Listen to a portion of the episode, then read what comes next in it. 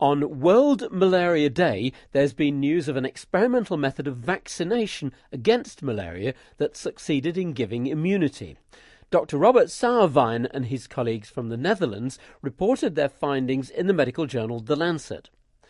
Professor Brian Greenwood from the London School of Hygiene and Tropical Medicine co wrote the commentary article to this research in The Lancet, and he explained to me what the Dutch scientists have done and what this means. What they have done is they've shown that when people are infected with malaria by mosquitoes at the time that they're receiving a drug, in this case chloroquine, that stops the parasite from multiplying in the blood and making them sick, they are then protected against malaria subsequently. So this is acting like a vaccine.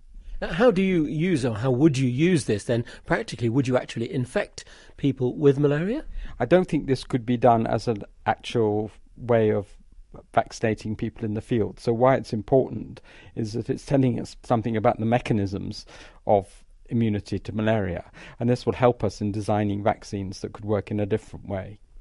So, what might we get out of this new understanding then? I think this may help in the design of new vaccines. Um, and what was striking in the paper that's just been published in the Lancet is that some of the people who were in this experiment two years ago were still protected two years afterwards when they were challenged with malaria again. So, this really quite simple approach was actually giving them two years protection. But Dr. Sauerwein and his colleagues are not suggesting that this is a practical uh, way of vaccinating children in Africa, but it's helping us to understand how you can get immunity to malaria and will help us in designing uh, different approaches to vaccination.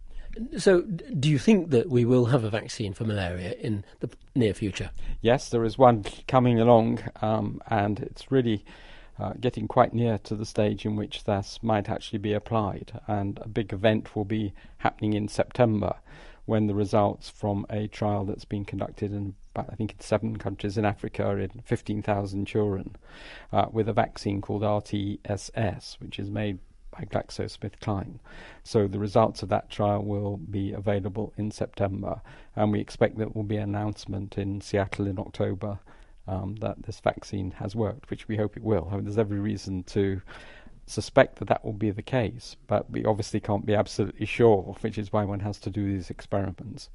How much hope is there at the moment for getting on top of the problem of malaria all over the world, and particularly in places like Africa?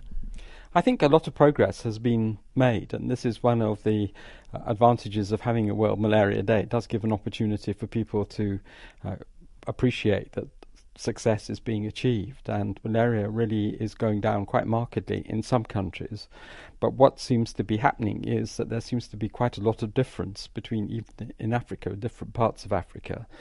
And in some countries, malaria is certainly by no means controlled at all. Um, so there's still a lot more to do.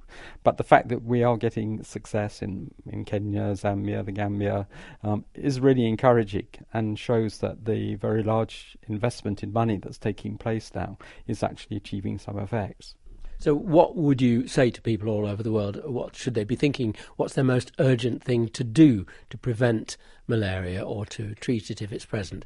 Well, I think people recognize that there isn't just one thing. I mean, we have two or three tools that we can use, and um, those are spraying houses, using insecticide treating bed nets, and making sure that people who do get sick get treated with an effective drug, and particularly the ones that are based on artemisinin.